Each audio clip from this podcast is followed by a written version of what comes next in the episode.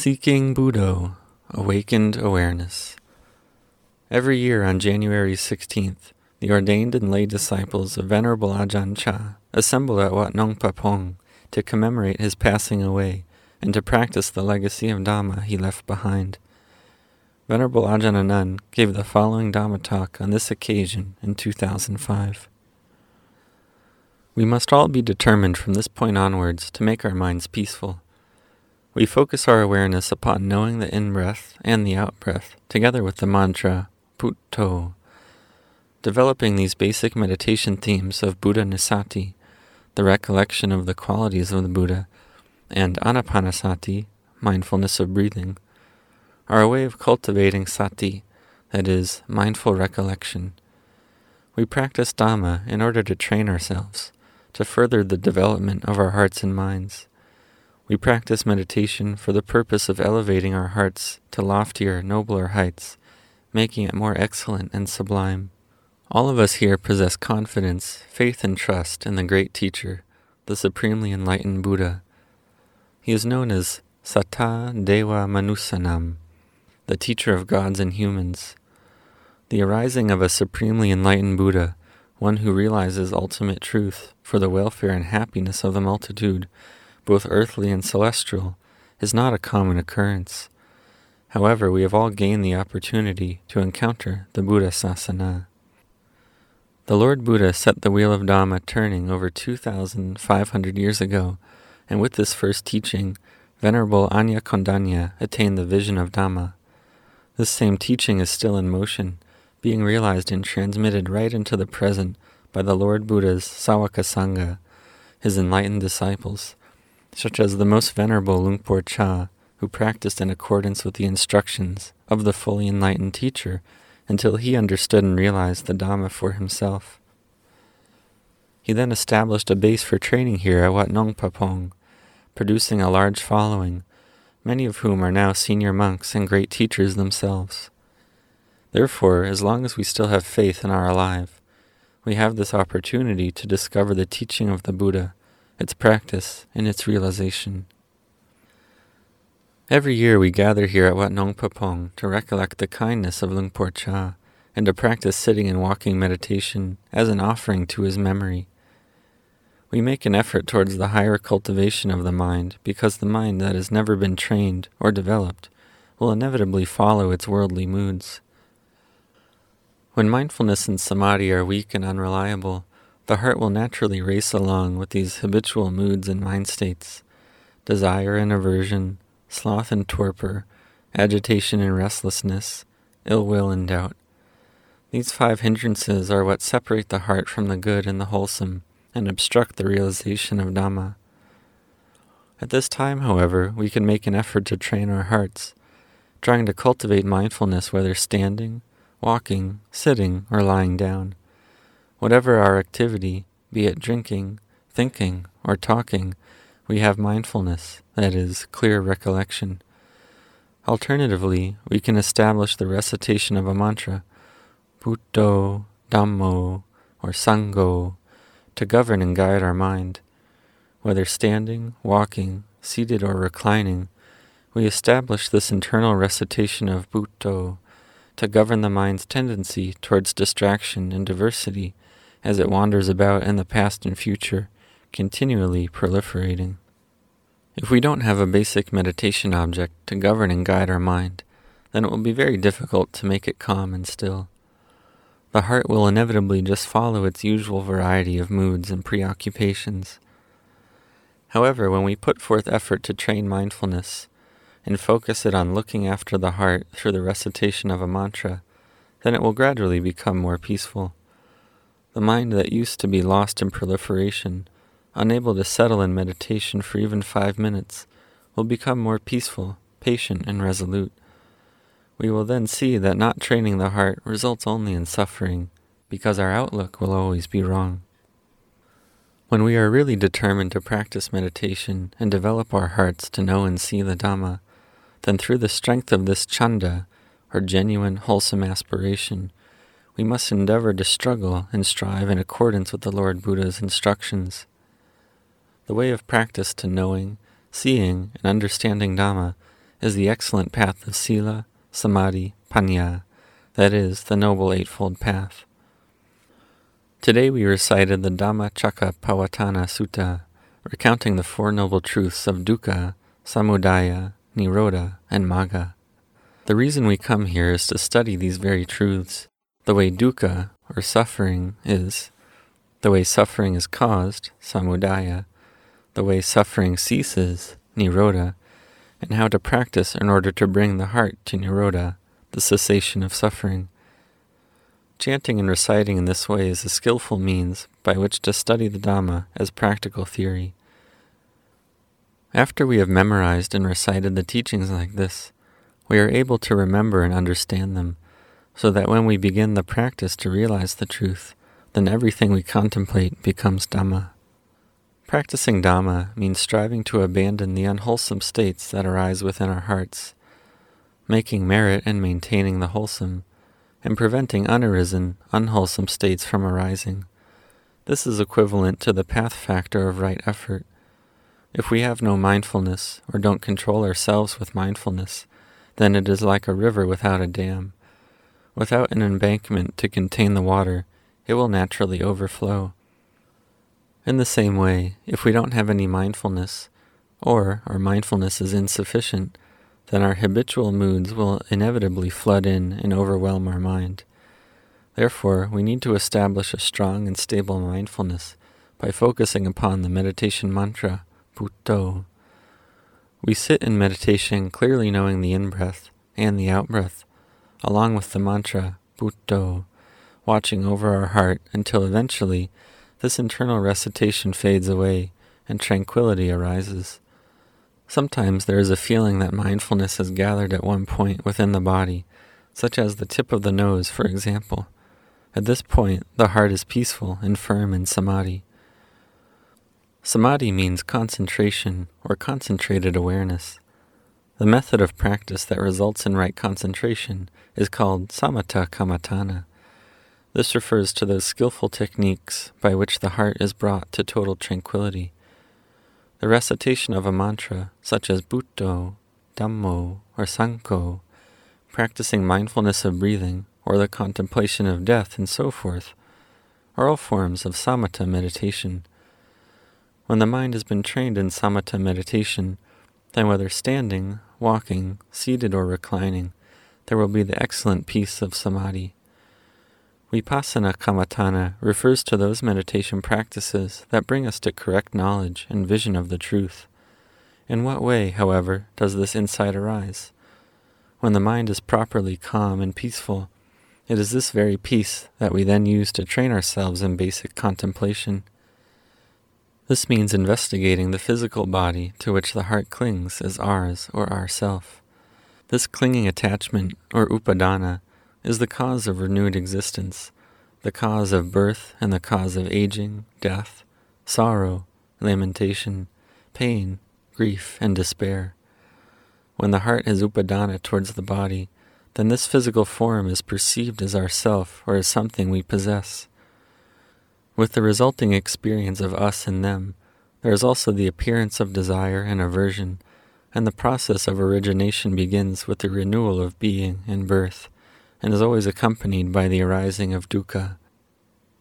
It is this very dukkha that brings renewal of being and birth, and which creates upadana, tanha, kilesa, and finally avijja, fundamental ignorance. This is paticca samuppada, the process of dependent origination, evolving according to the conditions of defilement. However, when we develop sila, samadhi, and panya, as we have come here to do by determining to keep precepts, training diligently in mindfulness and samadhi, and striving to cultivate wisdom, then this is called walking the noble path. While we listen to Dhamma, we can also focus upon the in breath and the out breath, establishing our mindfulness on the sensation of the breathing, together with the mantra Buddho. This is also practicing Sila and Samadhi together with Panya, or wisdom, in as far as training the mind in tranquility is concerned. When the mind is peaceful, then we can contemplate what this physical body that we habitually attach to as me and mine is actually like. What was its minuscule form at conception like? What did it look like in the womb? What was the body like when it was newly born? How did it develop and upon what does its life depend? If our body goes without food, water, oxygen, or warmth, then its elemental properties cannot sustain themselves. This body that we cling to as ourself must eventually disintegrate according to causes and conditions. If we contemplate in this way, the wisdom will arise that if this body we habitually cling to is really ours or ourself, then why can we not control it? Why is it that although we don't desire it, the body grows old, sickens, and dies? We don't want old age, sickness, and death, so why do these things happen? The wisdom will arise that these things are normal. They are the way of nature. The heart will then disentangle itself from this upadana, that is, from the sense of me and mine. If this body was really ourself, we would have command over it and be able to direct it away from that which we do not desire old age, sickness, and death. But it isn't like this. This lump of a body follows the natural law of cause and condition. The manifestation of Sila is the arising and sustaining of mindfulness and wisdom through the restraint of body and speech. The heart is firmly focused in samadhi without the hindrances of restlessness, anger, ill will, sloth, torpor, agitation, and doubt. At that moment, the heart is free from all the hindrances and possessed of internal peace and serenity. This is the manifestation of samadhi. We then use the power of this samadhi for contemplation of the body, analyzing it in terms of elements or khandhas. Investigate this body for yourselves. Contemplate the external body, that is, the bodies of others, and the internal body, or the body within the body, that is, ourselves sitting right here. What is there inside this body, wrapped in skin and hair with its nails and teeth? We must investigate to see what there is, analyzing its components into elements and khandhas, so that the heart will acknowledge the truth and give rise to insight. This is how we train our hearts in wisdom. Through frequent training in wisdom like this, the power of samadhi will grow faint and fade away. We must then focus on bringing back and strengthening our mindfulness and concentration by training our hearts with the samatha meditation object without letting up, whatever our posture may be. Whatever our thoughts or feelings might be, we must observe and look after our heart continuously. Those things that wander into awareness are namely forms, sounds, odors, flavors, bodily sensations, and mind states. If the heart lacks concentration, then it will chase after this sensory contact, giving rise to becoming and birth, together with happiness and suffering. The number of these becomings and births are countless. Life at present takes many forms, always cycling from birth to death and from death to birth, sometimes human, sometimes subhuman, sometimes, with the growth of wisdom, as devas, and when the heart grows in peace, even as Brahma gods. Consequently, we must put forth effort to train ourselves by patiently enduring sensory contact and the moods that arise in conjunction with this. If we allow this sensory contact to possess the heart, then samadhi will be weak and wisdom won't arise. Sila, that is, virtuous, disciplined behavior, is an essential aspect of the training that requires our careful attention. Sila includes well mannered composure of conduct and speech together with patient endurance. This virtue of patience and forbearance is a trait and a treasure of the sages and saints. When possessed by moods such as anger and ill will, we can initially practice patience and forbearance by determining not to follow these mind states. When we can patiently endure and curb our feelings, then this is called practicing the Dhamma of restraint. Patiently containing our moods and mind states means knowing how to contemplate in order to renounce and relinquish the heart from these feelings of lust and hate or anger and ill will. We generate feelings of renunciation and self sacrifice by sharing what we have for the benefit of others. We must also be sincere in our aspiration to develop goodness and virtue. Being born as a human and encountering the Buddha Sasana is not easily accomplished.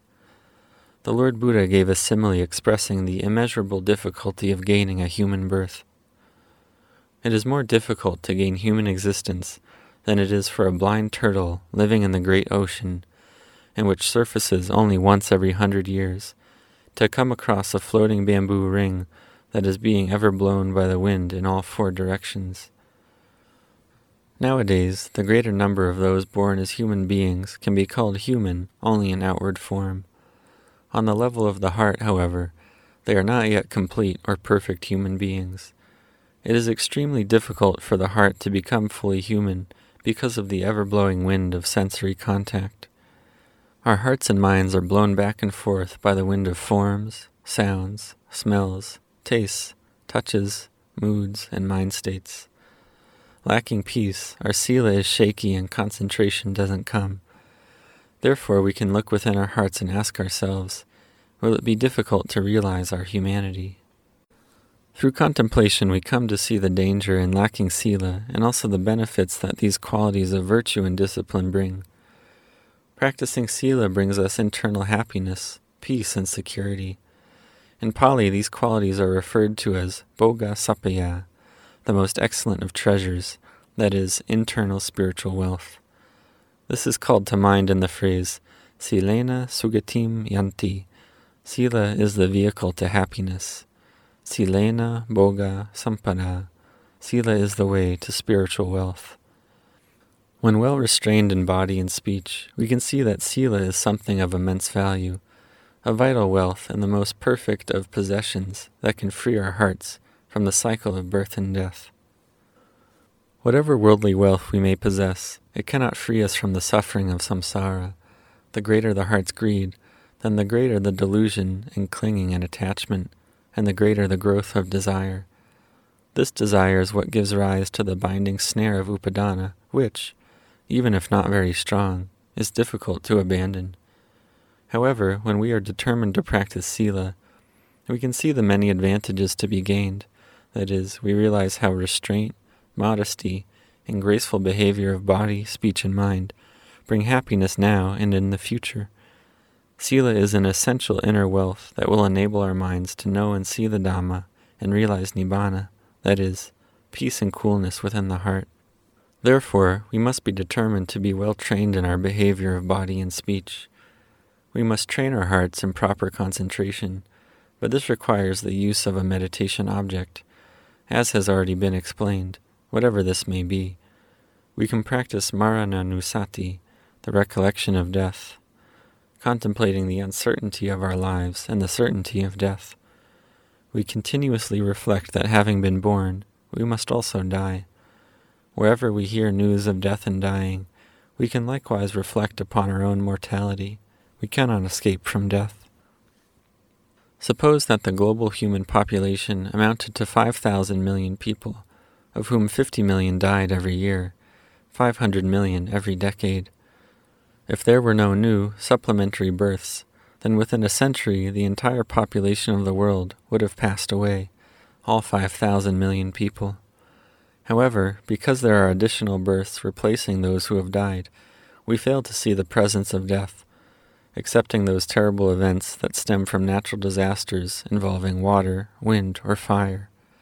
When great numbers of human beings die through events such as these, then we can feel our own mortality and are able to reflect back upon ourselves that we too must also die. We cannot escape from death.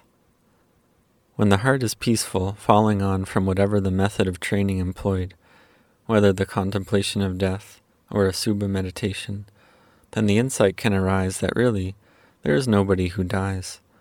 What we take for a person is only the four elements shifting and changing according to causes and conditions.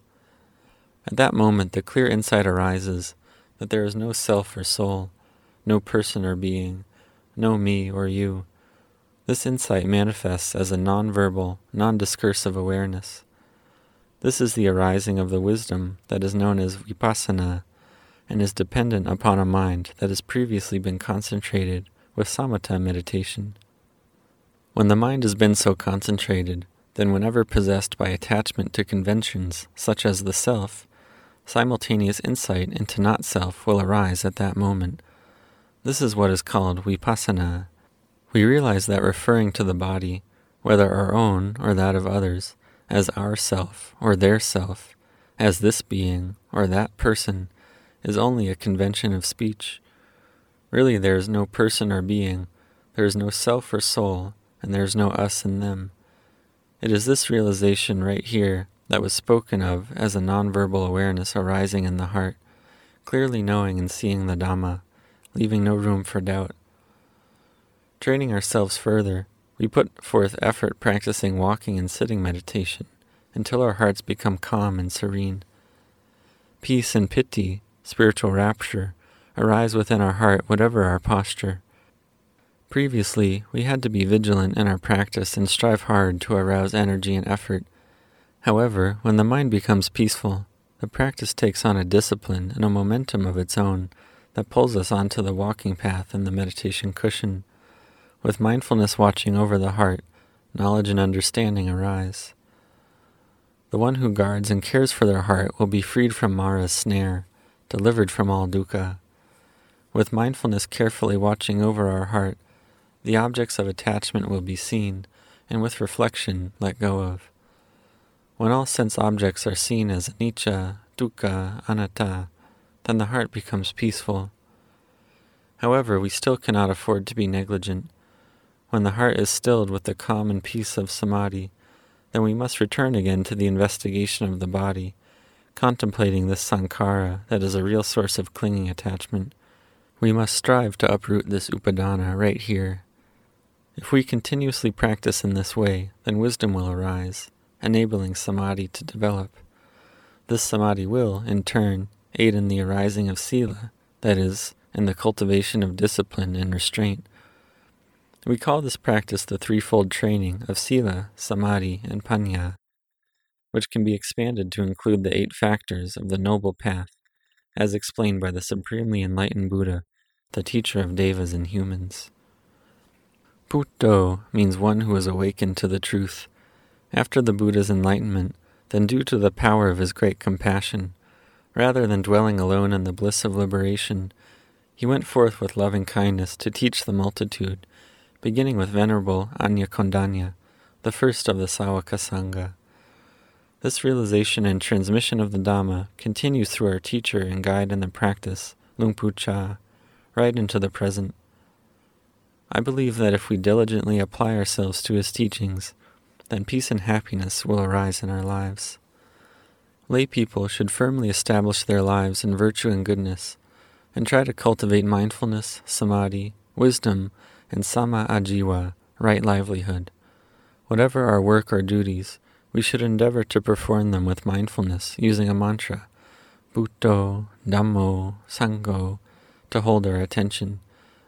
We have come together to practice Dhamma, and so whatever bodily movement or wholesome activity we engage in, we can meditate at the same time by focusing upon the mantra Buddho continuously. In this way, we can say that we are performing both our external duties and the internal task of making the heart peaceful. When we strive to train our hearts continuously like this, then our humanity will be complete in both body and mind. We become a Kalyana Jana, one whose heart is possessed of goodness and grace, like all of us gathered together here practicing the Dhamma. The heart of such a person aspires only to the arising of the wholesome merit that comes through the practice of Dhamma. For what purpose have we traveled here today, from the towns and the cities, both near and far? We have come seeking Buddho, the knower, or in other words, to realize this enlightened awareness and awaken our hearts like the Lord Buddha before us. In bringing forth this Buddho, or awakened awareness, then there is Buddho on the level of Sila and Buddho on the level of generosity or Dana. We already know that there is abundant wealth in the world and that stinginess is blameworthy. However, if we don't use our wealth beneficially, then when we are gone, it's worthless. Everyone is born and dies, and nobody can take with them the assets that they have amassed. Whether vast wealth or even this physical body, entirely everything must be left behind. If our assets are not used in wholesome and meritorious activities, directed towards our spiritual welfare or the benefit of society as a whole, then they have scarcely any value. However, if we are heedful and possessed of Buddho, this awakened awareness, then according to our strength or ability, we can be generous, self sacrificing, and of service to others, whether to our country, our fellows in society, or those experiencing accidents and misfortune. In this way, we are giving and sharing our happiness with others. This is how we perfect the virtues of dana and chaga, generosity and self sacrifice. When these virtues of goodness and generosity become natural inclinations of the heart, we then train in making peace and tranquility our heart's natural abiding. Sometimes, however, while training the heart in peace, there will be restlessness, agitation, and doubt. This is also natural. On occasions, we may become frustrated. I'm a meditator. Why are greed, anger, and delusion still present in the heart? It is natural, though, that because our heart is not yet Buddho, enlightened, it will still be deluded by the power of ignorance, craving, and attachment. Therefore, when we come to the practice of Dhamma, we have to abandon ignorance, craving, and attachment. We must let go of delusion and cultivate wisdom, establishing the heart in Buddho, awakened awareness. When possessed of Buddho, the heart is not deluded. The undiluted heart is one possessed of wisdom, and the heart possessed of wisdom is free from suffering. The awareness that is Buddho begins with a heart that is happy, peaceful, and free from stinginess. The Lord Buddha's heart was completely established in Buddho. He further taught that if we aspire to a peaceful, radiant heart, or in other words, if we are determined to realize the genuine, original mind, the mind naturally possessed of purity and peace, then we must ardently meditate. Today we have such an opportunity to strive in meditation. We can use this occasion to listen to the teachings of the Kruba Ajahns and senior monks from the various branch monasteries of Wat Nong Papong, who have traveled here today to recollect the kindness of Luang Pu Cha, the teacher who enabled us to gain understanding in these very teachings, and who guided us in the same practice that we now undertake as an offering to his memory. As we practice in dedication to Luang Pu Cha, we are cultivating that which is of benefit to us, higher wisdom and understanding. We have to put forth effort to train ourselves, developing patient endurance in both sitting and walking meditation. Why is it that we train ourselves? We train to realize the Dhamma.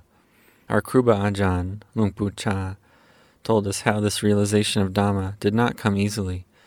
Before his heart awakened to Buddho and he was able to teach and instruct his lay and ordained disciples, he experienced all kinds of obstacles, barely escaping with his life.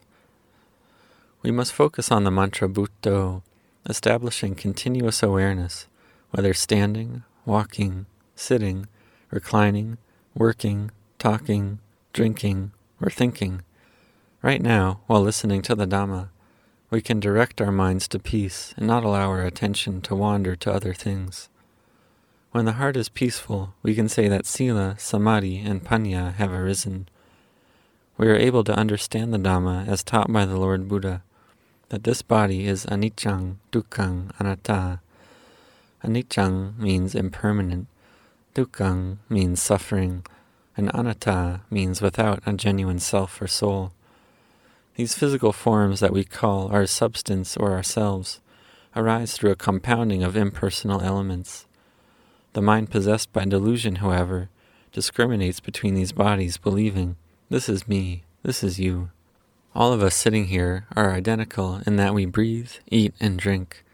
Therefore, we are all composed of the same fundamental elements earth, air, fire, and water. Why then do we cling to these elements, identifying with them as me and you? This attachment is because of delusion. The heart lacks wisdom, and so delusion arises.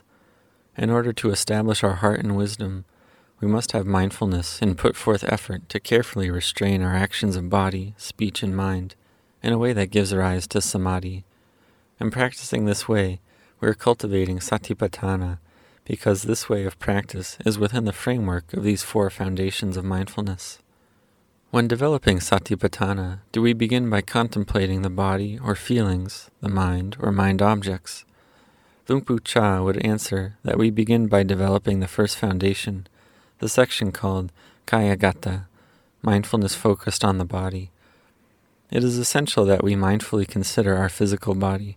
Why is this so? For the reason that this coarse physical form a source of our clinging attachment, can easily be investigated. As for the other foundations of mindfulness, beginning with feelings, their investigation proceeds from the contemplation of the body. Bodily feelings and mental feelings, for example, are related to each other. Sometimes we might investigate the body with mindfulness and wisdom, distinguishing between the various physical elements and immaterial aggregates, such as feelings, and contemplating their arising and ceasing, until we realize that these feelings are merely mental processes that are neither a self nor a soul, neither a person nor a being, and to be regarded as neither ours nor theirs. On those occasions when the heart has been empowered through the practice to a greater degree, we can gain insight into the state of the mind itself, mind possessed by attraction or aversion, possessed by raga, dosa, or moha. Sometimes we are able to recognize the mind that is without these defilements of greed, hatred, and delusion. When, with mindfulness and wisdom, the heart recognizes these defilements, together with attraction and aversion, then they pass away. This is an indication that, on those occasions, the investigation is focused on the third foundation of mindfulness. However, this does not mean that we are able to contemplate at this level all the time, because the strength of our heart, the powers of samadhi and wisdom, eventually weaken, and we are unable to maintain the contemplation any more.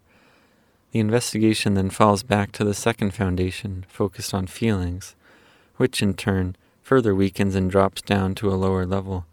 Therefore, we must contemplate this body as the basic foundation of practice. In the initial stage of the training, we must try our absolute hardest in caring for the mind, keeping it wholesome, firm, and focused. We can look internally. What's our state of mind like? Is it wholesome or unwholesome? In what ways does the mind think and proliferate? Are these thoughts and mental formations just memories and fantasies? Whatever mental phenomena arise, we must observe and investigate them. If our inner strength is sufficient, when we contemplate these phenomena, wisdom will arise. When our inner strength weakens, then it is enough to investigate the body. This is the work we have to do. Striving in this way weakens clinging and attachment brings forth wisdom, and strengthens our practice of the path. This way of practice can be called the path of power, or the fearless path through which the kilesas shrink away. However, we cannot cease in our efforts. Whenever we pause along the path, the kilesas take over from there.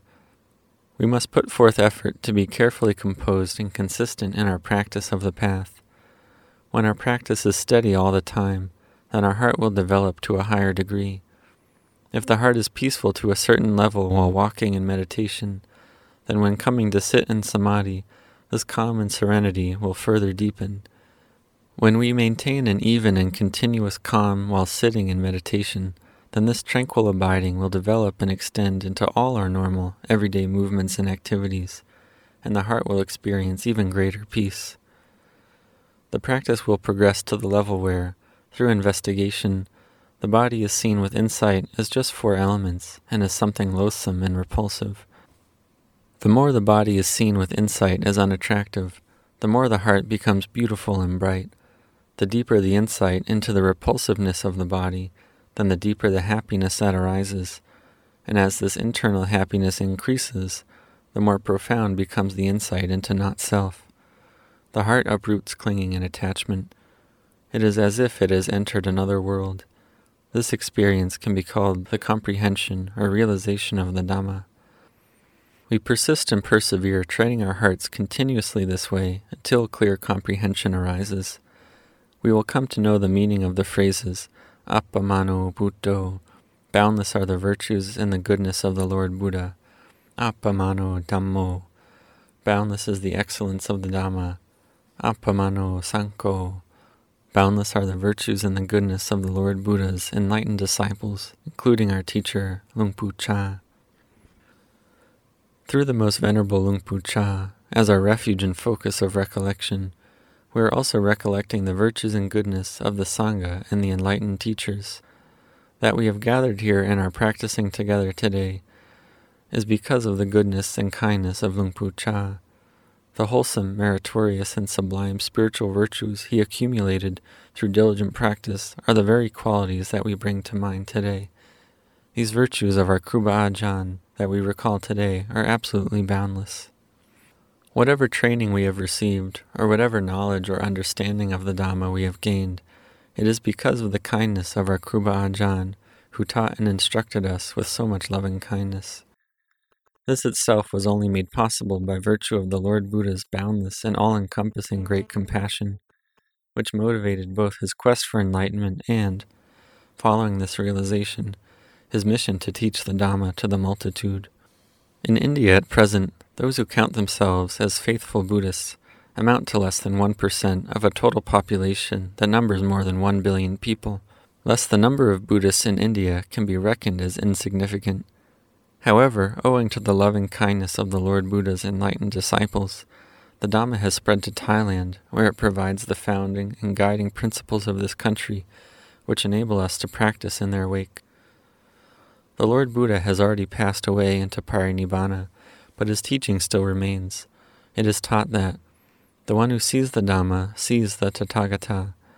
If we travel to India, we can see the various holy sites. Here the Buddha was born, Right here is where the Lord Buddha realized enlightenment.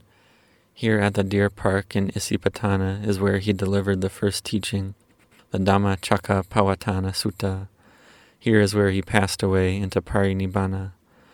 Visiting all these places can give rise to piti and samvega, elevating our hearts, bringing forth that which is wholesome and meritorious. However, if we understand and realize the Dhamma, then we will see the Buddha in our heart how do we see the Buddha? How do we see the Dhamma? How do we see anicca, dukkha, anatta? In order for this wisdom to arise, the heart must be at peace. How do we make the heart peaceful? Stilling the heart requires a basic meditation object. Wherever we live in this world, Thailand or elsewhere, we must develop our minds, cultivating a basic theme of meditation we must develop mindfulness in the type of samadhi that is endowed with vitakka, vichara, piti, sukha, and ekaggata. We meditate knowing the in breath and the out breath, focused on the mantra Buddho. Eventually, the breathing becomes more refined and the mantra vanishes. The mind then converges firmly in samadhi. There is no internal recitation of a mantra. The mind is serene, happy, blissful, and one pointed the mind has converged to the basic level of samadhi. The mind that has converged in samadhi to this point is peaceful and free from all the hindrances. We can then use the power of this samadhi for contemplation in our quest for wisdom until we see clearly, that is, we see the Dhamma. When we see the Dhamma, we see the Buddha. We see Buddha, Dhamma, Sangha indivisibly together at the same moment we no longer have any doubts about the meaning of the phrase, the one who sees the Dhamma sees the Tathagata. Therefore, let us all get on with the practice, restraining our speech and actions, being disciplined and mindful, and well concentrated in samadhi. Let us strive and battle with the hindrances of sloth and torpor, anger, ill will, and doubt. We must persevere, even though it sometimes appears difficult and that we can no longer endure. When possessed of energy and effort, then if we don't get discouraged, we are bound to succeed. If our effort is consistent, then peace is bound to arise. We have to consider how many years of our life remain. Suppose that we live to 75 years of age. How much longer do we have? If we are 50 years old already, then we only have 25 years left. 25 years is not long at all. The hours and days are ticking by. Our life, too, will soon be extinguished, and we will have to depart from this world. Whereas the length of this life is uncertain, death is a definite certainty. Therefore, we must persist and persevere in training the mind and admonishing ourselves continuously without lapse. We can remind ourselves that due to the goodness and kindness of Luang Pu Cha, this assembly of the faithful, both lay and ordained, increases in numbers every year Furthermore, many Kruba Ajahns, disciples of Luang Pu Cha, have traveled here from near and far to venerate the goodness of our venerable teacher. Many lay people have also come here from both near and far away to practice meditation and train the mind. Therefore, we remind ourselves as to the purpose of coming together here, that is, to study the Dhamma and to train the mind. We can ask ourselves, how do we study the Dhamma? Where is the Dhamma? The Dhamma is right here, this body and mind of ours. However much one expounds upon the teaching, the truth lies here, within this body and mind. Therefore, we train our hearts to realize peace, and then we contemplate the body to gain the insight that it is clinging and attachment to this body alone that is the cause of greed, hatred, delusion, and attachment itself. When clinging attachment has already arisen, then craving and defilement will arise as the conditioning cause for further attachment, bringing forth renewal of being and birth continuously. All the various ways and routes through this world upon which we have traveled here from near or far away, whether by air, land, or water, are still rooted only in this world. They are ways that merely wheel and wander in samsara, the cycle of birth and death, death and birth. The best of paths, however, is the way that leads to Magga Samangi, that is, the unification of the eight factors of the path, or, in short, the merging into unity of Sila, Samadhi, Panya. The way of the Noble Eightfold Path is the way out of samsara. It is not every day that a being comes into the world to proclaim this best of paths. It was our teacher, the supremely enlightened Buddha, who awakened to and made known this noble path. And it was one who had practiced in his wake, one of the Arya Sangha, who explained this way of practice to us all, that is, Luang Pu Cha, Therefore, we must follow his example and practice accordingly. Luang Pu Cha explained the way of practice completely. It is just a question of whether we will walk this path or not. If we don't follow this path, then the heart will remain deluded and a cause of our mental and physical suffering. It is not every day that a being comes into the world to proclaim this best of paths. It was our teacher, the supremely enlightened Buddha, who awakened to and made known this noble path and it was one who had practiced in his wake, one of the Arya Sangha, who explained this way of practice to us all, that is, Luang Pu Cha. Therefore, we must follow his example and practice accordingly. Luang Pu Cha explained the way of practice completely. It is just a question of whether we will walk this path or not. If we don't follow this path, then the heart will remain deluded and a cause of our mental and physical suffering. The Buddha taught that if our bones did not decay as we wander through samsara, being born and dying endlessly, then there would not be enough room in this world to contain all these bones. We should consider this carefully, that if this world is not broad enough to contain the bones of even one person as they are born and die countless times, then wherever we walk or step on this earth, we are treading mountains of our own bones from all these previous lives. We should further contemplate that whatever the duration of this samsara may be, we have already experienced countless births, and so if we remain in a state of delusion, then we still won't know how many more years or future lives will have to come before we gain insight and samsara reaches its end. In this life, however, we have gained a human birth and have discovered the Buddha Sasana. We can put forth effort to practice meditation so that we do not lose the advantage of this meritorious and auspicious human birth where we have encountered the teachings of the Buddha. In Thailand, the Buddha Sasana is complete and perfect in every way, and so we should put forth effort to realize these teachings. Don't dally in the practice. If we don't practice sincerely and resolutely, then we won't see or realize the truth. Therefore, we should possess ourselves of chanda, virya, chitta, and vimamsa in order to develop the Bodhipakkhaya Dhammas, that is, the enlightenment factors. The Bodhipakkhaya Dhammas include these four roads to success, as well as the four foundations of mindfulness, the Noble Eightfold Path, the five spiritual faculties, the five powers, and so on. Collectively, they are called the enlightenment factors, but these can be further divided into many categories that can seem quite complicated. However, when they come together in the mind, their function is simply to know Am I mindful? Where's my mind right now? What's my mind thinking about in this present moment? Is it wandering or lost in fantasies? What is the state of the mind like? We can observe our own mind, asking ourselves the question as to who we should take as the teacher and trainer of this mind. The answer is that we should take the one who knows, this awakened awareness, as the teacher and trainer of our deluded heart. If we don't have this awakened awareness guiding the heart, then it will just race about, endlessly generating a continuous succession of becomings and births and suffering. It is said that with mindfulness closely keeping watch over and caring for our heart, it will not be destitute and orphaned like a child without a guardian, unable to look after itself. The mind is similar to this helpless child.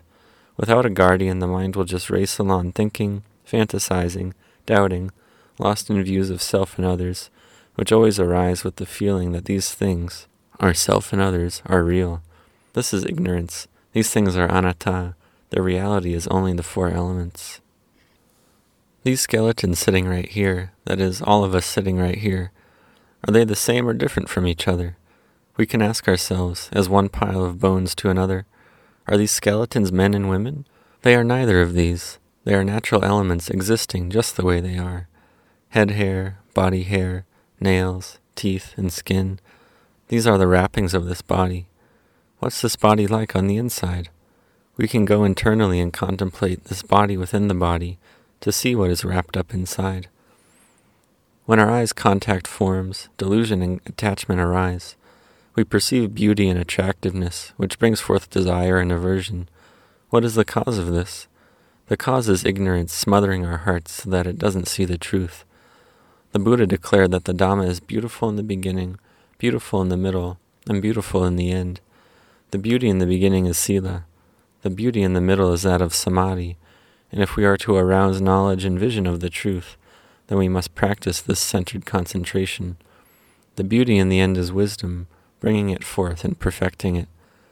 We are already possessed of good fortune and merit, and therefore we should strive to realize the Dhamma in this lifetime, bringing it forth to reside in our heart.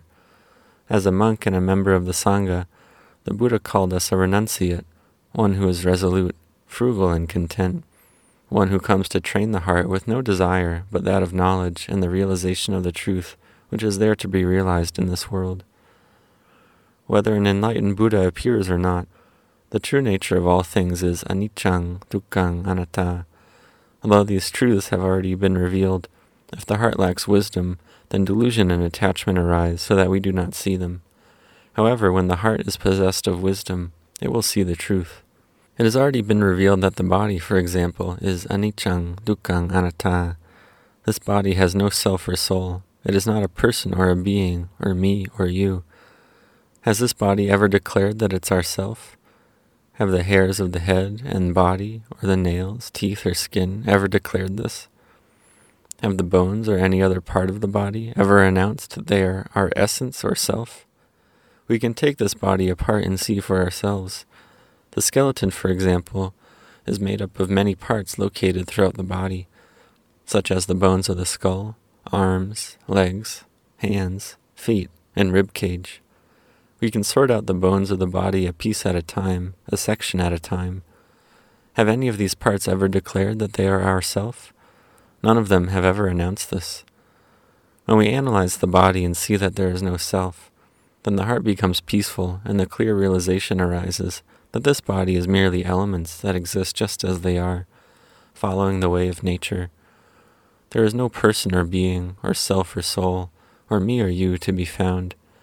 Seeing in this way, the mind will disengage from the body, and the simultaneous insight will arise that the body is one thing and the mind another. With this realization, knowledge and vision arise, but we no longer cling to this wisdom and insight, that is, we no longer identify with it as ours or ourself. As we gain insight, we let go of it at the same time, repeating this process over and over again. If we proceed this way over and over again, then the heart will become resplendent with the knowledge and vision of the truth, and realize this very Dhamma that has long been revealed. The Lord Buddha announced that the Tathagata is simply one who declares. What is it he declares? He declares that this is impermanent, this is suffering, this is not self. When we don't have a sense of discipline or restraint of body and speech, then the heart is troubled and confused. We must have internal discipline because the heart that is troubled and confused is never satisfied. It is always on the lookout for sensory stimulation and chasing after the objects of sensual desire. The undisciplined heart is never content. It never has its fill of sensuality. What is the reason for this? The reason is that the heart lacks a meditation practice to guide and train it. It is said that to see the value in Buddho, the knower, the awakened one, the enlightened one, we have to take up the internal recitation of the mantra, Buddho, and make the heart peaceful. When the heart is tranquil and at peace, then it is awakened within. In what way is it awakened within? The heart is awakened in that it is peaceful, and greed, hatred, and delusion cannot enter. In this peaceful state, the heart is completely satisfied and is no longer interested in external sense objects. We can recite Buddho continuously, whatever our posture or activity, be it eating, coming or going, chanting or meditating. If we can keep this up, then our mindfulness will be firm and focused. Buddho and peace will become firmly and inseparably rooted in the heart. If we do not practice in this way, then our samadhi may weaken and deteriorate. Internally, we will lose our cool and composure and become troubled and confused, unable to find any peace. Why does our strength of mind weaken? It weakens because the heart lacks the supervision of a basic meditation object. We must strive to train our heart to realize peace and maintain the state of mind, freed from all the hindrances, without becoming discouraged. When the peace that is freedom from the hindrances arises, we will know the value of the awakened heart. We will see the value in the peace of meditation and in the heart that is radiant and free from the hindrances that distract and disturb it. The value of all these things will become apparent to us. Faith and meditation will arise, as well as the confidence that we can maintain continuous mindfulness. Effort and perseverance will also become continuous. What have been described here are the principles and methods of practice as taught to us by our great teacher, Luang Pu Cha. Therefore, let us continuously strive to put these teachings into practice. This is the way of paying homage to them and bringing forth wisdom. With this wisdom, we can analyze this body and mind, distinguishing between the elements, the khandhas, the sense bases, and so on. As we advance along the path, wisdom will develop, mindfulness will improve, and will be free from ill will. We will come to know and see the body and mind in increasing levels of refinement, and this insight will steadily deepen. This is the way to go to abandon greed, hatred, and delusion until we clearly know all these internal and external hindrances of heart and mind. Whenever the heart converges and the factors of the Eightfold Path unify, it is liberated from greed, hatred, and delusion. Initially, this freedom from greed, hatred, and delusion is the experience of Tadanga Vimutti, that is, using insight to temporarily overcome these defilements. Eventually, however, there is the experience of total liberation through the destruction of the fetters that bind the heart to samsara. The defilements of Sakkaya Ditthi, personality view, Vicikiccha, doubt, and Silabbata Paramasa, attachment to precepts and practices, are destroyed by this unified path. Therefore, let's get down to basics, then proceed higher and higher until greed, hatred, and delusion fade away and are finished. At this stage, knowledge and vision arise, and the heart is completely filled with the awakened awareness that is Buddho, together with the genuine peace that comes from the cessation of greed, hatred, and delusion. Coming to practice Dhamma as an offering or an expression of devotion and gratitude means that we recollect the boundless virtues and goodness of the Lord Buddha the unsurpassed teacher of devas and humans. He is the Buddha, the knower, the enlightened one, the awakened one, and he is Bhagawa, the one who thoroughly explained and expounded the Dhamma until it was realized by others, bringing into being the Sāvaka Sangha. This Dhamma revealed by the Buddha has value beyond limits. With the phrase Appamano Sangho, boundless are the virtues and the goodness of the Sangha, we can especially recollect the most venerable Bodhinyana Thera, who was dearly respected, revered, and venerated by us all. Finally, as a consequence of our respect and reverence for the Buddha, Dhamma, and Sangha, may we be firmly established in virtue and in that which is wholesome.